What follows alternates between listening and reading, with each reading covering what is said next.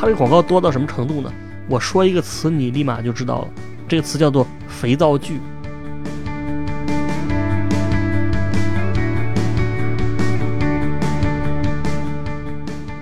而且这里我多说一句，就是大染坊的这个故事啊，一开始也就是发生在淄博的。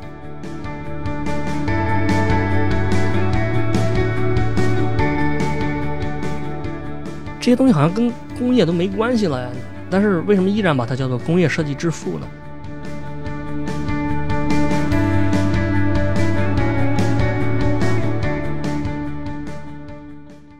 这个听众朋友们，大家好，欢迎收听今天的迷音电波节目啊，我是大家的老朋友范米阳。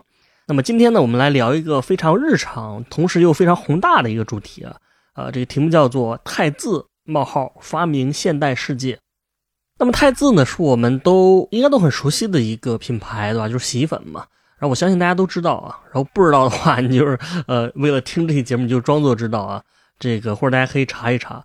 那么这个牌子呢，我自己来说啊，我是很熟悉的，因为我我记得我小时候经常看到他们这个系列的广告啊，就是说那个广告语叫“有太字没污字”是吧？而且有个系列的广告，我记得是郭冬临做的，然后他大概的意思就是说，对吧？当场把衣服弄脏，挑衅式的问别人：“你信这个产品能把衣服洗干净吗？”然后这个围观群众就说不信啊，然后他就当场测试，最后发现用这个产品确实洗的挺干净啊，然后用那个对比产品可能就洗的不干净啊。那这是这个广告。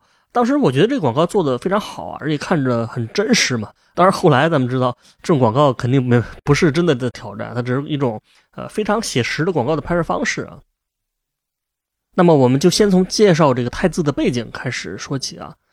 首先，我小时候其实一直以为这个名字是一个国产品牌，其实不是，其实它是美国的这个保洁公司推出的美国品牌啊。大家知道保洁是呃全世界最大的这个快消品的企业之一。我们熟悉的很多牌子其实都是保洁的，比如说这个什么碧浪洗衣粉啊、海飞丝啊、飘柔啊、潘婷啊，这个舒肤佳对吧？佳洁士、邦宝适、护舒宝，还有这个欧蕾玉兰油啊，还有 SK two，还有我们经常吃的这个品客薯片儿之类的，这些都是宝洁的啊。这个很厉害，因为它创了特别多我们很熟知的一些呃产品，而且宝洁呢，它本身也是一个非常历史悠久的公司吧？它是一八三七年成立的，在清朝的时候它就成立了，它也确实是。就是一直是大家研究的一个对象吧，就不管是商业界啊，还是品牌界，还是营销界啊，还是传销界，都得研究宝洁。那保洁成立的时间确实很早，但是它其实也并不是一直就是巨型的这个巨头的。它真正做大其实是二战之后，就它一开始是做蜡烛和肥皂的生意的啊。它两个创始人其实都是移民到美国的，一个英国的，一个爱尔兰的啊。他俩一个是制造蜡烛，一个是制造香皂。后来呢，他们的岳父啊，他们有一同一个岳父，就是他们娶了一对姐妹啊，然后他们岳父建议把他们俩这公司合并起来一起经营嘛。他岳父自己好像本身也是做这个蜡烛生意的啊，然后这个公司就这么成立了啊。那宝洁公司的这个英语名字叫做 PNG 啊，就是 P 和 G。那么这两个字母其实是两个创始人呃姓氏的缩写吧？啊，一个叫做 Proctor，一个叫做 Gamble。那成立之后的前一百年吧，就是从一八三七到一九三七左右，它一直是在做蜡烛和肥皂。那么它发展过程当中一个重要的节点就是南北战争，呃，他们发了一笔横财，就是发了一笔战争财，因为他们给这个军队，呃，美国军队供应这个肥皂和蜡烛啊，从中获利很多。当然这时候它也有一些其他的产业，比如说食品之类的，而且做得非常不错。那么他们这个企业的主要的优势啊，在这个时候主要就是因为。他们研发了一款能够漂浮的肥皂啊，就是非常方便。这个漂浮，当然这个漂浮不是说不不是在空气里漂浮啊，空气里漂浮它就是可以申报诺贝尔奖了是吧？它是在水里漂浮。这个意思是说，以前的肥皂你放水里不都是沉下去嘛，对吧？你很容易就找不到了啊。但是如果能浮起来，那就好找了。这个算是解决了一个痛点，所以他们这个肥皂啊，当时是叫象牙牌啊，就 Ivory 卖的非常好，让这个宝洁的生意不断做大。在这个过程当中，宝洁也是确立了自己的一些公司的特色，比如他们是非常出了名的，就是重视营销。当时象牙牌的这个肥皂呢，几乎是广告做到了所有的主流杂志啊，因为当时主要的媒介形式是杂志啊，广播还没出现了。那后来二三十年代之后，广播、收音机对吧普及之后，他也跟着投了很多，投了特别特别多的收音机的这个这个广告。他这个广告多到什么程度呢？我说一个词，你立马就知道了。这个词叫做“肥皂剧”，它指的就是那种呃以前那种面向家庭主妇制作的啊，以情感类的内容啊，有时候还挺狗血的啊制作的这种广播剧啊，就是从广播剧的时代它就有了。后来当然电视出来之后，它就形容电视剧了。那么你想，为什么叫肥皂剧？其实这个概念出现就是跟保洁有关。作为美国最大的肥皂商之一，他在二三十年代就资助了，是吧？特别特别多的这种剧啊，什么贴片广告啊，什么植入广告，对吧？让那个剧里的人物拿着保洁的香皂，说我我喜欢用这个啊，就是这一类的。所以因为老有肥皂，大家就把这个剧叫做肥皂剧。其实你可以想想，我们现在为什么对舒肤佳呀、对海飞丝这么熟悉？说白了，也是因为它一直传承这个做广告的这个这个传统啊。那么除了广告呢，宝洁还有另外一个大家一直说的特点，就是所谓的这个多品牌战略。它这个品牌在一九三几年的时候，当时就已经有二百多个品牌了。你想，一个公司有二百多个品牌。啊，而且光是香皂品牌就 就是其中一百四十个是香皂品牌，这个非常夸张啊。另外一些就是一些食品的，什么食用油之类的。多品牌战略并不是必然是这么样的。你可以想想，你看如果他这些产品都叫宝洁，不行吗？啊，其实如果他这么做也行，虽然效果不一定好。往往大家聊到多品牌战略，就是提到宝洁，就会想到宝洁。那你想不是多品牌的，你比如像是美的这一类的企业，它就不是多品牌。啊，美的电器嘛，它什么都做，对吧？从这个冰箱到空调啊，到什么电暖器什么乱七八糟都做啊。所以宝洁的多品牌战略很成功。那到了一八九零年的时候呢，它就上市了。它上市的标签就是它是肥皂行业的这个领先企业啊，属于一个细分行业的领导品牌。但是这里我要指出，就是上市听起来是挺高大上的啊，但是这个时候它确实到二战之前，它还没有达到今天的这种呃快消巨头的地位。啊，那么真正让宝洁开始做大的啊，其实是二战结束之后的几年。那么这个啊，我们要引入我们的主题了，是吧？这个就是我们今天说的汰渍。那么我相信啊，我相信大家听我刚才讲的这些，你可能对我要说接下来要说的这个内容有一个预判啊，就是汰渍是作为一个领先的肥皂企业，它想进军洗衣粉的市场，当然也是一个很自然而然的事情嘛。而且呢，它很会营销。加上这个洗衣粉这种东西，并不需要什么太高的科技含量，所以他这种方式就把汰渍的名号啊、汰渍这个品牌给打出来了，然后汰渍就成了一个著名的洗衣粉。这个猜测对不对呢？啊，肯定不对是吧？肯定不对。如果你猜对的话，我们这节目就结束了啊。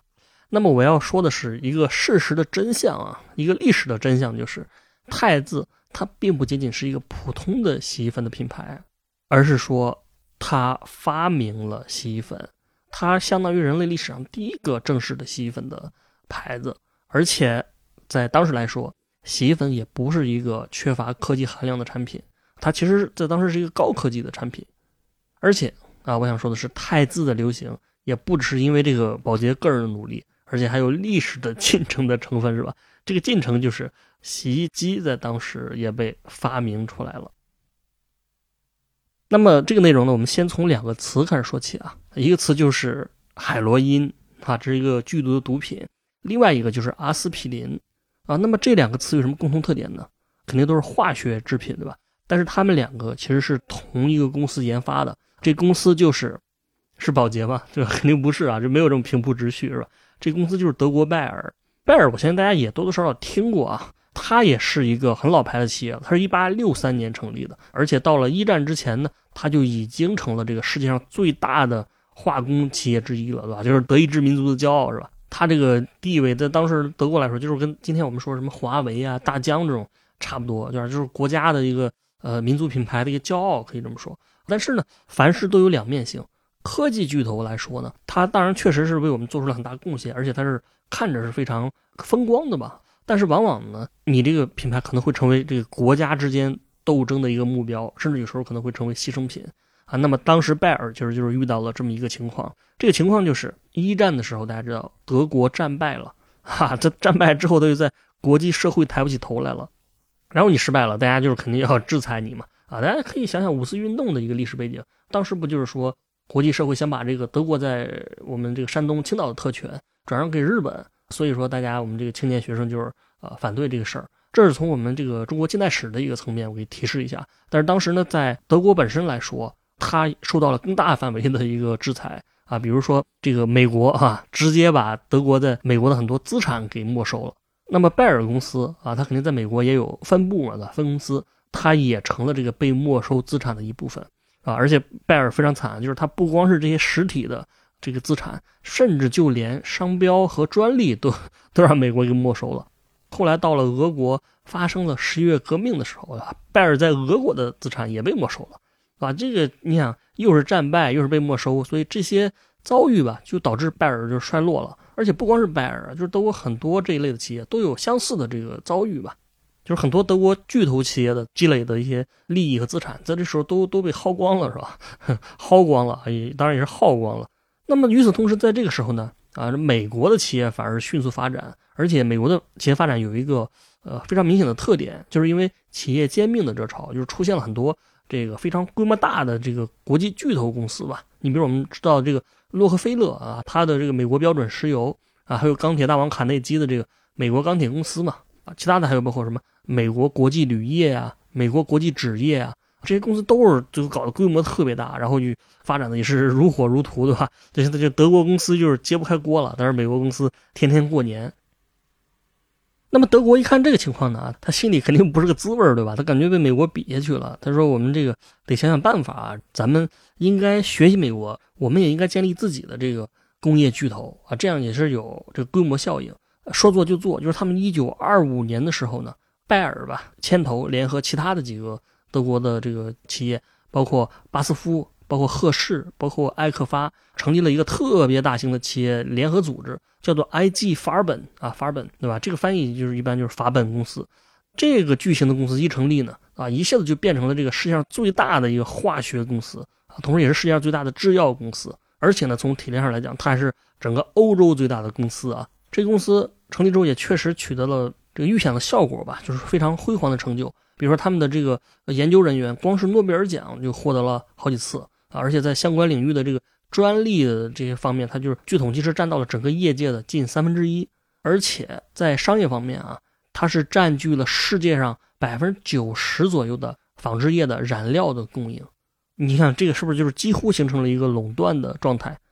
我不知道大家有没有看过这个《大染坊》啊？我在之前节目中好像也提到过，就是《大染坊》这个电视剧，它里面就有相关的剧情。就这剧里面，不管是这个周村的这个小染坊啊，还是后来青岛的这个大型的染织企业，他们都多次提到说，说我要订购德国的染料。这个所谓的德国染料，它八成就是这个 RG 发本跟这个发本订购的啊，因为当时它就是处于这个垄断状态嘛。而且这里我多说一句，就是大染坊的这个故事啊，一开始也就是发生在淄博的。这里面这个陈寿亭，他的染坊是在周村，对吧？然后这个卢家驹啊，大少爷，他们家是在张店。包括这个剧里面这个大 boss 级别的人物，对吧？济南的这个商人苗汉东，那么他老家也是淄博环台的，所以说淄博是有这个经商传统的。你甚至再往上倒，就包括在清朝洋务运动的时候，他就有一些成立的一些企业，包括在民国的时候，什么德资啊，什么日资啊，还有一些当时的官僚资本啊，啊，民族资本在淄博都有分布啊。然后在建国之后，它就是继续发展嘛，形成了现在的这个工业基础。对吧？你看这个分析淄博烧烤的文章的时候，你总是看到一个说说淄博是一个老的工业城市啊，甚至说重工业城市。包括大家说为什么感觉淄博人好像文明素质都挺高的啊？这个素质其实也不是说你这个政府一管就能瞬间提高的。那么其实这种素质啊，其实就是跟这种工业基础以及它背后的这个商业文明是有关系的啊。它其实不是凭空产生的。这是我们说的染料啊。那其实在几个其他的领域，包括制药啊、呃摄影胶片啊。还有农业化学品，还有电力化学等方面啊，这个法尔本当时都是非常有实力的。但是后来呢，非常遗憾的是，这个公司在二战的时候，它有了很多不光彩的历史。你想，这个其实二战的时候，只要是德国的企业，好像都不怎么光彩，是吧？因为他们是肯定是你需要帮助这个纳粹德国做事儿嘛，所以他当时是做了我们说作恶吧，对吧？作恶。那么再后来，在二战之后呢，他就被拆分成了十二个独立的小公司啊，当然其实也不小啊，包括拜耳啊，还有巴斯夫他们，就是重新独立出来了。啊，这是这个法尔本。那么你说，你说这个你讲半天，这公司跟宝洁和泰字有什么关系呢？这个其实还真是有非常直接的关系。一九三一年，宝洁公司有一个工程师叫罗伯特·邓肯，他当时是因为一个很偶然的机会啊，去德国参观这个法尔本的这个实验室，他就突然发现这个实验室里面有一个技术是非常先进、非常厉害的。法尔本这个技术是说，他们在牛的胆汁里面提取了一种化学物质。啊，这个物质是一种湿润剂啊。那么这个湿润剂是用在纺织行业当中的，它是什么作用呢？用技术语言来说，就是它在给纺织品染色的时候，能够降低染色剂和纺织品这个纤维之间的张力。也就是说，它分子的两端，对吧？一端是比较亲水的，一端是比较亲油的，牵连着这个水和油，让这个染色剂，因为染色剂可能就是就是油类的东西吧，它能够更好的渗透到这个纺织品这个衣服当中。这样的话，你染色效果就更好。那么看到这个技术呢，邓肯就感觉他就是灵光乍现的感觉。他说：“这个物质，你的分子，你一端结合水，一端结合油，这个东西其实因为它是做肥皂的嘛，那保洁的。他说我这个东西其实可以用来洗衣服啊。”对吧？因为你想想嘛，你衣服上有油，它这个东西能把这个衣服上的油跟洗衣服时的水粘在一起，那么就是不是相当于把污渍给去除了吗？邓肯就是犀利的看到了这一点，而且他从化学原理的这个角度来判断的，他说这个东西如果用来洗衣服，一是可能会比肥皂更干净，再一个就是就是肥皂大家知道，肥皂洗衣服有个缺点，就如果你水比较硬的话，它很容易跟那个肥皂起化学反应，因为硬水里面有这个钙离子含量比较高嘛。就是它容易跟这个跟这个肥皂形成这个钙化物啊沉淀物，那么这个沉淀物你散落在衣服当中，你会让你的衣服就是变得很硬啊。就以前大家有个说法，就说用井水洗衣服不太好，对吧？为什么呢？因为井水洗衣服可能会变黄，会发硬啊。其实也就是这个原理，因为井水一般 就是很硬啊，它钙的含量高，但是用法本发明的这个这这个物质就不会有有这个问题。所以邓肯就是心动了嘛，然后他就问这个法本，他说。你这个东西到底是什么成分啊？能不能教教我是怎么制造的？为什么会这样？然后这个法本人就说啊，说因为所以科学道理，哈这个东西是涉及的最核心的商业机密啊，人家肯定不能告诉你。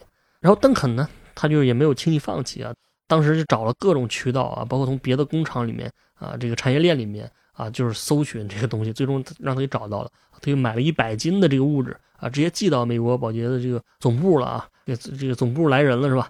给总部说你这个研究研究啊，后来那个保洁也确实就是开始研究，说我能能不能把这个东西洗衣服。听到这里，大家可能就觉得说啊，是不是保洁看到这个东西之后发明了这个汰字啊？其实不是，就是保洁他研究半天呢，他也试着制造了一些，发挥了一下这个物质的特性，但他发现呢，这个效果就不是太好。也包括说他们也基于这个化学物质推出了两款呃洗衣服的产品，但都不是很成功。啊，就说因为它确实不会变硬，但是它洗的干净程度并没有太好。后来大家把这东西就是呃，相当于没成功给搁置了嘛。而且二战就是很快来了，大家也没有心情关注这些东西了。那么如果我们是一个一般的故事，我们说到这里可能就完蛋了，是吧？因为这个东西就是石沉大海了。但是宝洁他的运气非常好，他后面有一个非常大家意想不到的一个转机。那么他公司里面有一个叫 David Bailey 的这么一个人啊，就是大卫拜尔利。那你听这个名字啊，拜尔利，啊，这个读音跟拜尔很相似，这可能是冥冥中有一种天意，是吧？那么这个拜尔利呢，他非常看好这个，他一直在悄悄的研究这个产品。那么到了一九四五年的时候，这时候你想已经快过了过了十多年了啊，在这个时候，拜尔利他研究这个东西突然就有了新的突破，也就是说经过他的改进，这个产品的洗污渍的能力比之前提升了很多，就是提升了构件剂与表面活性剂的这配比。那么用大白话说，就是它这个效果更好了。这可以说是一个历史性的时刻，洗衣粉这个东西终于被发明出来了。宝洁公司当然感觉这是一个机会，果断的推出了这个产品。这个初代的钛字就这么推出来了。这我不知道大家有没有印象？你想想那个钛字那个 logo，英文就是 Tide，Tide 这个词不是潮汐的意思吗？初代钛字的这个 logo，他请了美国著名的设计师 Donald Diskey，唐纳德德斯基来来设计的。那么 Disky 他是美国第一代工业设计师，而且他不光是设计了这个 logo，他还设计了这个佳洁士的 logo，就佳洁士这个牙膏的那个那个 logo，包括出来的包装都是他设计的。你看一下泰字的这个 logo，我会把它放在 show notes 里面。如果你仔细看一下这个图片，你会发现这个东西能揭示出很多这个产品的信息。首先，你看一下这个 logo 的这个文字元文字元素啊，就它上面有一句话是叫 New Washing Miracle，洗衣新奇迹，这个就是一个类似于广告语。然后下面的蓝色的字叫做 cleaner clothes, sparkling dishes 啊，就是更干净的衣服，哈，然后闪亮的盘子，这个也很容易理解啊，就是当时这个产品应该是既能洗衣服又能洗盘子。Tide 这个字下面还有一句话，我觉得非常关键，它叫做 oceans of suds，大量的泡沫啊。那么这个也是它这个产品的特点，泡沫非常丰富啊，尤其是相比于之前的它的革命对象就是这个肥皂。然后我刚才说，这个不只是保洁自己努力。啊，还有历史的进程，这个进程就是洗衣机的一个发展。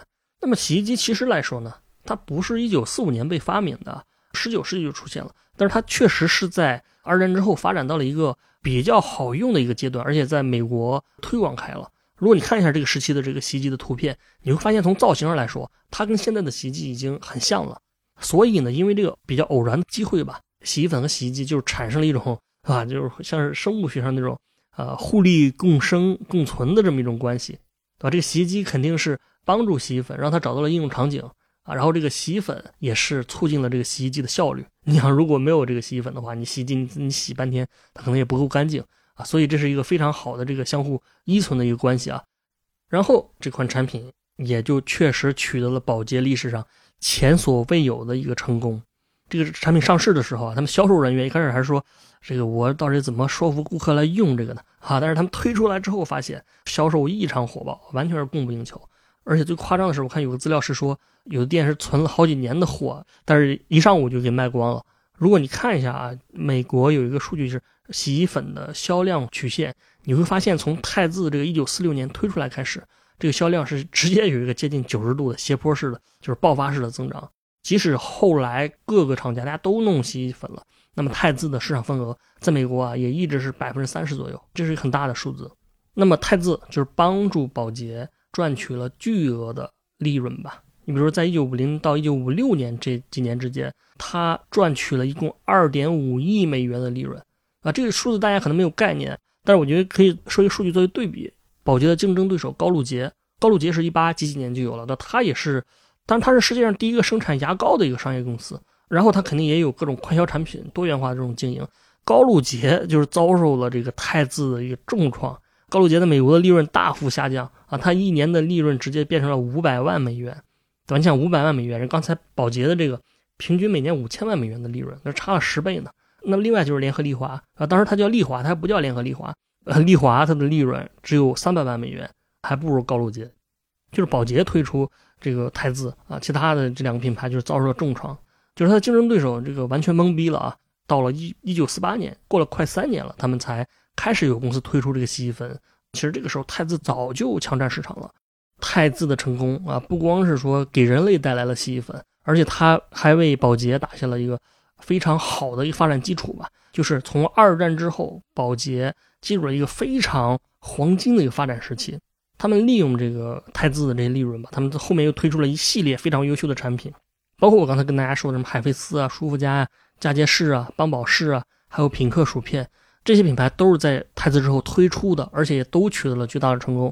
可以说，没有泰字就没有宝洁从一个行业的肥皂行业的领导品牌，逐渐发展为一个工业巨头的这么一个过程。我觉得这个意义从任何角度来讲都是不言而喻的。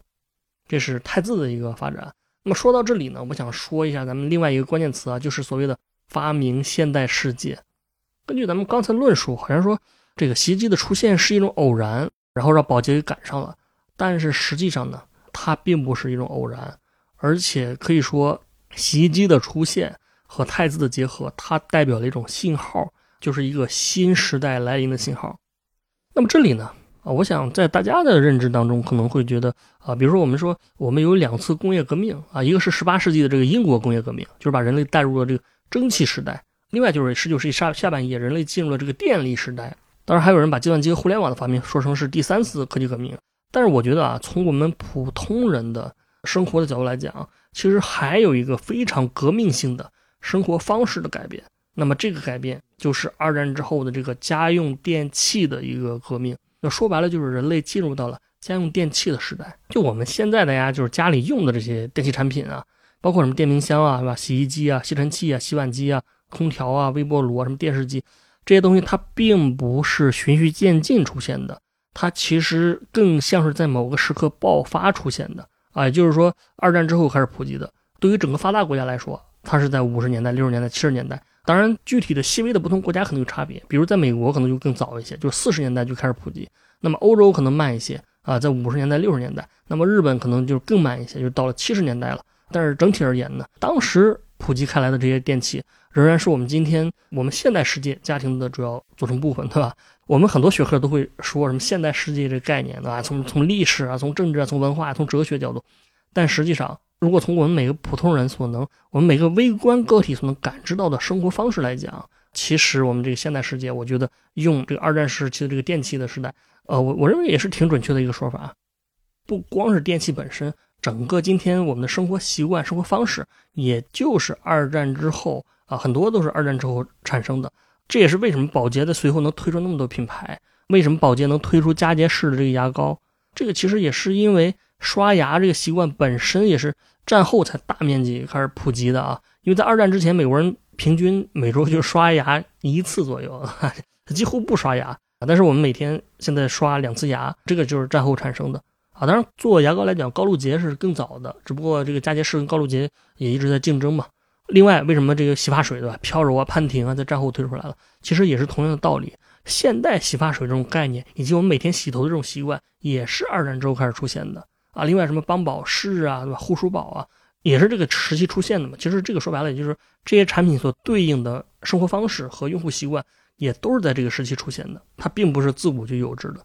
而且除了这些，其实你想想，你再往深了想想，我们今天很熟悉的一些塑造了我们当代社会的一些商业模式吧，也都是二战之后发展起来的嘛。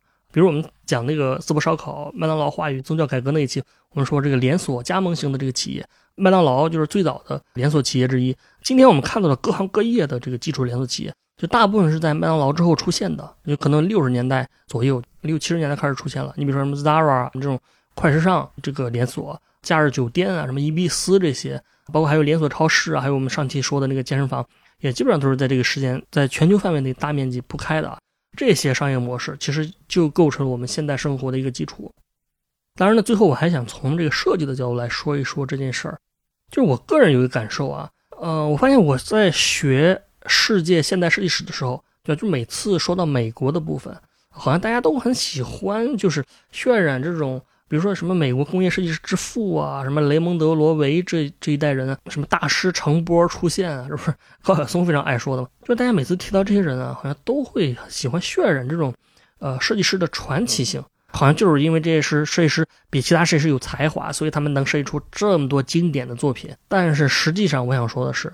就我们今天节目所讲的角度来讲，我们可以更客观的看待这个问题。这就是说，实际上之所以这一代设计师这么牛，主要就是因为他们生活在了这个变革年代的前夜，他们看到了一道通往现代设计的一个裂隙，对吧？然后他们朝着这个裂隙，循着光往前走，他们设计了我们的现代的世界。这里我可以简单举几个例子啊，比如刚才说这个呃，Disky，他不是设计了太子 logo 嘛？啊，那么他的职业高光时刻，也就是二战左右的这段时间之前，其实是给百货公司设计橱窗的。当然，也这个也不光是 Disky 啊，就是美国这一代设计师，包括雷蒙德·罗维啊，那个什么亨亨利·德雷夫斯，对吧？沃尔特·提格啊，还有诺曼·盖迪斯，他们在二战之前就是或多或少都有设计橱窗的这经历啊，百货橱窗嘛。这是因为当时的产业还没有变革，还没有那么多电器可设计。但是后来在这个变革出现的时候，他们也都果断地抓住这个机会啊，都成了非常成功的早期设计师。我们课本一般会把他们归结为早期的工业设计师，而且他们是开创了工业设计。这我想说，就是关于工业设计的这个概念呢，我我补充两句，就是这个问题其实我们也可以写一篇论文出来了。而且这个也是大家经常争论的点，就是说，好像这些设计师的实践是远超出工业的成分了呀，就是因为他们还做了很多各种啊什么平面设计的做，你比如雷蒙德·罗维。大家说他工业设计之父，那么他主要是应该设计工业产品才对啊。那为什么他的经典的作品包括了什么很多这个什么品牌 logo 啊，包括这个壳牌石油，还有艾森特美孚的那个 logo，包括美国邮政的这个 logo，对吧？你去看美国总统坐那个座机，空军一号的涂装，这个还是就是当时他设计的，从来没变过啊。包括好彩香烟的啊，就 Lucky Strike 包装，这些都仍然在使用啊。而且它被誉为是从。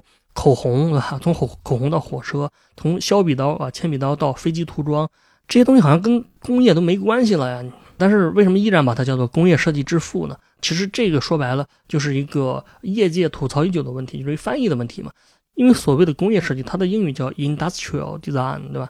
那么这个其实更准确应该说是产业设计，对吧？因为你翻译成工业设计，总会给人感觉是啊，我好像是设计重工业产品的。我是设计工厂的，设计车床的，设计机械的。但其实这个概念本身的含义，它指的就是说，你可以设计这个产业这个各个组成部分啊，从 logo 到包装啊，从产品到门店，甚至到建筑，你都可以去设计。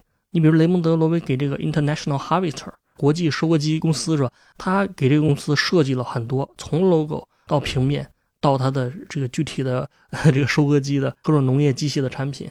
包括它连锁化、标准化的这个呃连锁店本身的设计，包括它的室内的设计，雷蒙德·罗威的公司给他设计的这一套啊，这都叫 industrial design 啊，并不只是工业产品啊。这个问题我们就不多说了，我就是说太多这种学术问题挺没意思的。我还是想集中于说他们设计现代家电的部分。雷蒙德·罗维他设计了很多现代产品的一些基本造型，比如他当时设计了很多呃好几款吧汽车啊，包括宾夕法尼亚铁路的火车头啊火车啊，包括灰狗巴士的大巴车啊，还有电冰箱的设计。他设计的这个电冰箱对我们现在的这个造型来说，应该是有奠定作用的。那另外你像亨利·德雷夫斯啊，我们在第三期的时候说过他，因为他这个跟他老婆在车库里自杀了，就是非常有呃戏剧性和传奇性的这么一个人。那么他是设计了现代电话机的基本造型，同时他还设计过这个胡佛吸尘器，这个也是给现代的吸尘器的造型提供了很大的一个灵感。而且最重要的是，他对人机工学有一个开创性的意义。他主张把人机工学引用到设计当中，这个在我们今天来说是一个常识啊，在当时来说是比较有颠覆性的一个概念。另外还有这个沃尔特提格设计的。柯达的这个半腾相机，那么这个也是我们现代便携式相机的这个基本造型吧，以及还有很多不那么出名的这个那一代的设计师，他们共同啊，他们一起奠定了我们今天很多家用电器这个基本造型。就可以说，我们今天看到的现代世界有很多都是他们在当时奠定的这个造型的基础上啊，以当然以及肯定包括电器背后的这个发明者的这个啊推广者的这个基础上，共同构成了我们今天的。生活的基础，对吧？你今天你进入到你自己的房间，你打开你的空调，从冰箱里拿出一个牛奶喝，打开电视机啊，打开收音机啊，收音机没有是吧？对吧你用电磁炉加热啊，你用洗碗机。其实这都是那那个年代出现的，包括我们之前讲过，说那个方便面啊、速食的这个食品，也都是在那个年代出现的。就是这个也都是跟那个呃这些产品有关。当然，如果你细究的话，你说为什么那个年代出现了这么多家用电器呢？其实这个也跟好几个因素有关啊。就是你比如说这个，一是这个电器的产品的发展的复杂程度，就是发展到这个地步了；再一个就是当时塑料的塑料产业吧，呃，就在这个时期非常成熟了。另外就是，比如说这个微电子，在很多电器当中是会用到的，所有的这些条件交互在一起，就是形成了这个时代。就这个之前，我一直想做一期节目，想叫这个雷雷蒙德·罗维，对吧？这个发明现代世界，想说这些美国工业设计之父们啊，或者说是这些开创者们。但是呢，我我想，如果只讲设计知识啊，这个是有点无聊，大家可能也不一定感兴趣啊。所以呢，我就今天趁这个机会吧，就稍微提了一点，好吧？那么今天我们讲的内容也差不多了啊。总结一下，就是宝洁它作为一个肥皂行业的领军者，那么他抓住了这个德国法尔本这个公司的这个新技术，发明了洗衣粉，给它命名为汰渍。同时，因为洗衣机的出现，使得汰渍啊，也是世界上第一个洗衣粉的品牌，成为了一种，对吧？我们今天还熟知的一个大众的品牌，这个是非常了不起的一个商业成就。然后呢？我们说这个洗衣机也好啊，什么电磁炉、洗碗机啊，呃，吸尘器也好，也基本上都是在这个二战这个时期普及的。它构成我们今天现代世界的这个基础，以及那一代设计师帮助我们构建了，起码是从这个造型方面来构建我们今天的 眼睛所看到的这个世界啊。这是我们讲的内容，好吧？今天我觉得我讲的算是一个比较小而美的内容，就它好像没有前几期复杂，但是我。很开心，是因为我感觉能给大家讲一些自己本专业的一些问题，然后希望也能引起大家的兴趣吧。这个就是我们今天的迷音电波节目，感谢大家收听啊，我们下期再见。